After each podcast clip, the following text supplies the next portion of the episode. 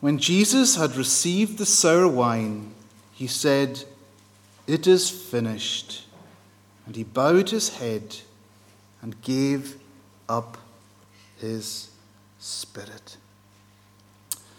Well, friends, we return today to where we left off last evening. We come to Calvary's Hill, to the, the foot of the cross, where we look upon our Saviour. And as we look upon our Saviour there, we see the, the fulfillment of that which had been agreed for you and for me today, if we are His, in the eternal counsels of the Godhead. And as we look, we see a graphic scene. We see Jesus, the Son of God, the God man, nailed to that cross. He's, he's struggling to breathe. His flesh is torn. His body is bruised and battered. And as we look upon Jesus, we're not alone. We're not alone because of what we hear. We hear those voices mocking and jeering. He saved others, we hear. Let him save himself. Whereas in other places we hear, Hail, King of the Jews. The atmosphere is charged it's charged with that unjustified contempt and scorn for the one whose sole desire and mission in his love and in his mercy was to open up, even to those who were uttering these words of ridicule, that way of salvation, if only they wanted it. And we know that that's what he's doing because although we hear these contemptuous offerings of the crowd polluting, as it were, the air, we hear something else. We hear the voice of Jesus. Yes, he's but a hair's breadth from death, that is true. But Jesus has something to say. And what it is he has to say speaks of what it is he's doing. Father, forgive them, for they know not what they do. He's, he's dying for sinners, just like the ones who've accused him and crucified him. Today, as we heard last night, today you will be with me in paradise. He, he's dying for those who, who come to him for mercy, even at the 11th hour. Even the hardened criminal hanging beside him, whose society has written off, whose society has called for the disposal of the life of. And yet here he is offering mercy. But then we hear something else. We see hear something else coming from the mouth of Jesus. We, we hear him asking, hoarsely no doubt, for a, a drink, just enough to, to dampen his mouth so that he can utter that one final word. The original tetelestai. Tetelestai. It is finished. But we're going to ask today the question what exactly was finished? It's true that the sufferings of Jesus were undoubtedly coming to an end. Shortly, there was going to be no more pain, no more anguish. Jesus was no longer going to be, to be subjected to the, the wickedness that was uh, his at the hands of mankind. That was true. But there was more. There had to be more. If there hadn't been more, the finished work of Christ uh, if there hadn't been more rather than the physical sufferings, the finished work of Christ wouldn't be finished at all. The life of Jesus would have been nothing short of a tragic waste of time. But, friends, this is important. Jesus was no mere martyr. When we think of the death of Jesus, we often think of his sufferings in terms of his physical sufferings, and we're not downplaying or undermining these phys- physical sufferings in any way. They were horrendous, they were horrific. But he was no mere martyr, because had this been the case, he would have been no different to, to the thousands of martyrs who have suffered and died, some in a similar way to Jesus, for their faith. Yet Jesus was different. You see, when Jesus uttered these words, just as he was about to take his final breath, the greatest mission ever to play out in the history of mankind was accomplished. The requirements of hundreds of years of the ceremonial law that the people were steeped in finished the need for the, the high priest to go into the most holy place to, to present a lamb without spot and without blemish as a sacrifice for the sins of the people. Finished. The necessity of the Day of Atonement, that's, what's, well, that's why we're here today. This supersedes that. The, the Day of Atonement finished. So much of what had been central to who the people of God had been and what they had done in terms of all of their religious activity was now finished. But what did that mean? What does it mean for you and for me today? It is finished. Well, in order for something to be finished, friends, is it not true that it has to have started in the first place? And so we might ask, well, what is it that started that needed to be dealt with, that needed to be finished? Well, in order to answer that question, by way of illustration, I want you to take, to take you perhaps to what might seem like a strange place, but I want, you, I want to take you to that wonderful little Christian bookshop in Stornoway. I don't know if anyone of you've ever been there, the Christian bookshop on Kenneth Street. A wonderful little shop. Now, as a congregation in Park, we use that shop regularly. We buy the children books at Christmas, the, the children in the school. We give P7 leavers a, a Bible when they leave. And so often I'm in that shop, I'm choosing books. And when I choose the books, or whoever it is is choosing the books, goes to the counter, instead of paying with cash, what we do is we put our order on the account. The lady behind the counter, she takes out a book, she opens it to the page that says Park Free Church at the top, and she starts adding to the list uh, what we're buying, that which is already there, as well as the price. The idea is, of course, that the account will be settled at a later date. And you know, in a strange way, we see a picture in this of what we have here before us in these words, it is finished. Because, as I said, for something to be finished, it had to have begun in the first place. And you know, the account in the Christian bookshop, it illustrates that in this life, every man, woman, boy, and girl, we all have our own account. And ever since the day we were conceived, the book, if you like, it's been opened. And since that very day, on, on the page that has our name at the very top of it, what happened is that each and every sin we have ever committed has been added to that page. Imagine. Imagine the number of sins. Imagine the number of pages. Imagine the number of volumes of books that would be needed to record your sins and mine.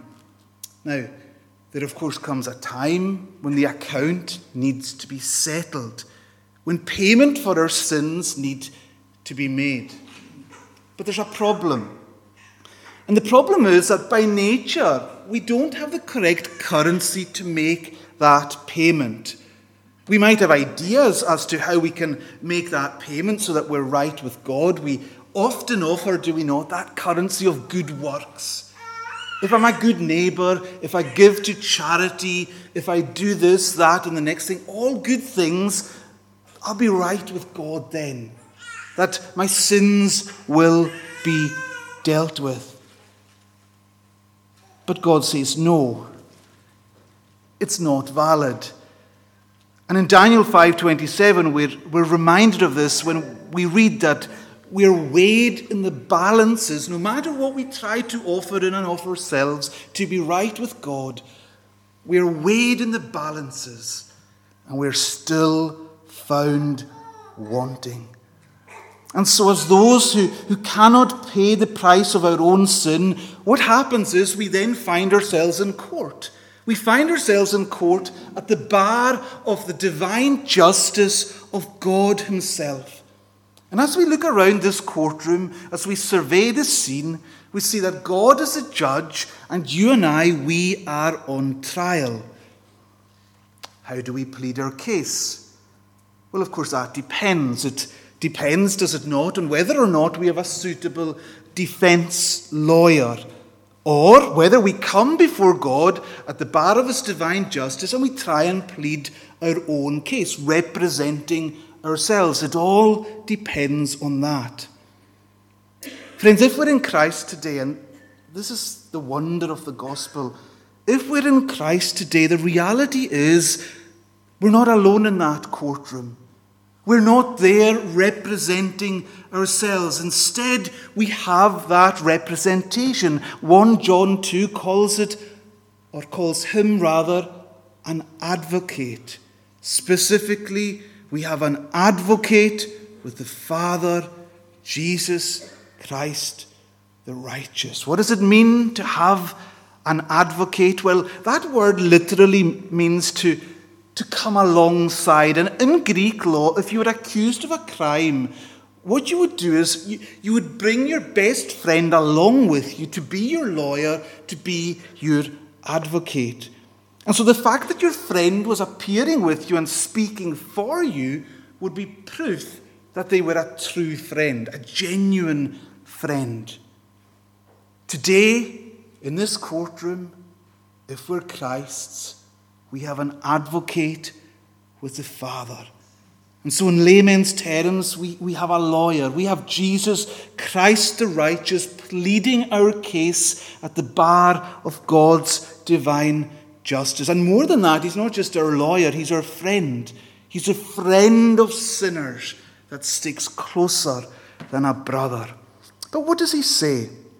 In our defense, what does he say? Well, does he say so and so has done this, that, and the next thing, and list all the good deeds that we've ever done in our life and then offer those to the Father? Of course he doesn't. We touched on this last evening. Our righteousnesses are as filthy rags, a graphic uh, symbol, a, a graphic um, picture rather, there, soiled garments. That's what they are in the eyes of God. And so the reality is there are there is no defense. There are no words that can ever appease God as divine judge in terms of what we've done. And so are we a lost cause? Well, no, we're not. And again, 1 John 2, because there we read, He Himself is the propitiation for our sin. Now, that's not a word we use very often, but it's a word that's full of meaning. Propitiation literally means to appease. If you've ever hurt someone, which I'm sure you have, we all have at some time. If we've, we've angered someone, we've maybe regretted it. We've, we've done something wrong. We've known that we've done something wrong. And in order to restore that relationship, what we might have done is given a peace offering, a gift offering to appease that person, even if it's just in the form of a sincere apology. And when we do that, uh, usually, hopefully, ourselves and that person, we are, we are reconciled. Now, by nature, we're estranged from God and we're estranged from, Him because we're sinners. That's why we're in this, this courtroom. But yet, the reality is, the glorious reality is that Jesus is our advocate, but he's also our propitiation, our greatest gift offering. And as a gift offering, what he does is he appeases the wrath of God, the one who died so that we might live. How did he do it? Well, Samuel Rutherford put it like this The Savior suffered in his soul God's wrath which was a very hell to Christ, suffering and was sealed by those words It is finished. Tetelestai. And make no mistake, friends, this was no cry of defeat. Jesus was, was no, not uttering uh, these words, it is finished. Have got me now. I, I give up. You win. That's not what this was. This was and is a cry of victory.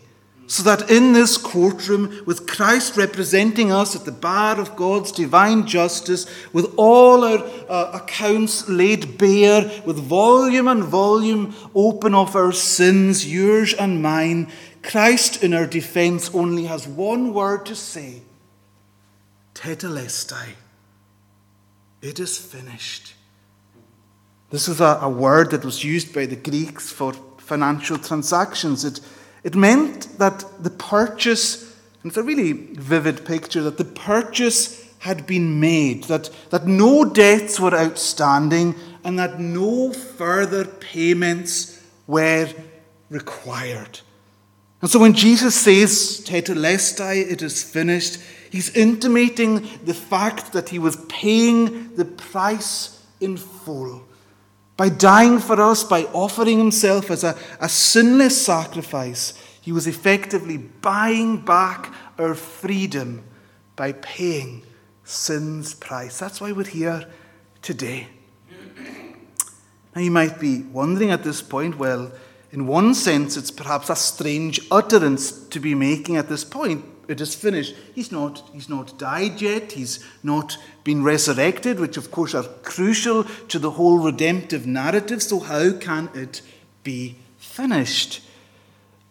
Well, what we see here is that he'd reached the lowest point of the whole act of redemption. He'd plumbed the depths of suffering, he had plumbed them the lowest of the low, suffering as we hear intensively what we ought to have suffered extensively. And just remember this he was forsaken by the Father. Listen to his language. My God, my God, why have you forsaken me? That's what he's crying out as the wrath of God that should have been unleashed on you and me if we're His today was instead unleashed upon Him as the sin bearer. My God, that awful moment, the only moment when Jesus could not call God Father. But now that had passed, it was finished. And even now, as he prepares for death, he's once again able to take upon his lips, as we read in Luke uh, 23 46, those words of intimate communion when he cries out, Father, into your hands I commit my spirit. The sufferings of Christ had reached their climax, they were sufficient, divine justice was satisfied. George Smeaton notes that the curse of death was exhausted and sin annihilated. Now heaven and earth were reunited. God and man were at one again. This was the cry, of course, that humanity had been waiting for since the fall of Adam, a, a, cry that demonstrated the, the divine certainty in accomplishing redemption, a, a redemption that is applied to you and to me today if we're His. And so, friends, shortly we come to the Lord's table. We remind ourselves that it is finished. Why? Because it is finished. It's all been done a statement that the very essence of our existence as Christians is founded in, that our eternal security in Jesus rests in. So that today, and I close the section with these words today we can say with the hymn writer, bearing shame and scoffing rude, in my place, condemned he stood, sealed my pardon with his blood Hallelujah! What a Savior. Lifted up, he was to die. It is finished, was his cry. Now in heaven exalted high. Hallelujah! What a Savior. When he comes, our glorious King, all his ransomed home to bring, then anew his song will sing. Hallelujah. What a Savior. Let's pray. Hallelujah. What a Savior. We thank you that you are the Savior of sinners and that you did cry out those glorious words It is finished.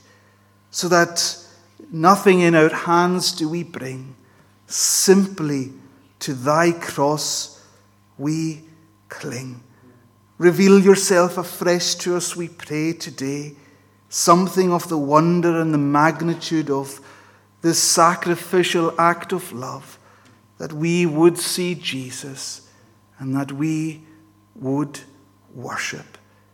We pray now that you would bless us and keep us and forgive us. In your name we ask. Amen.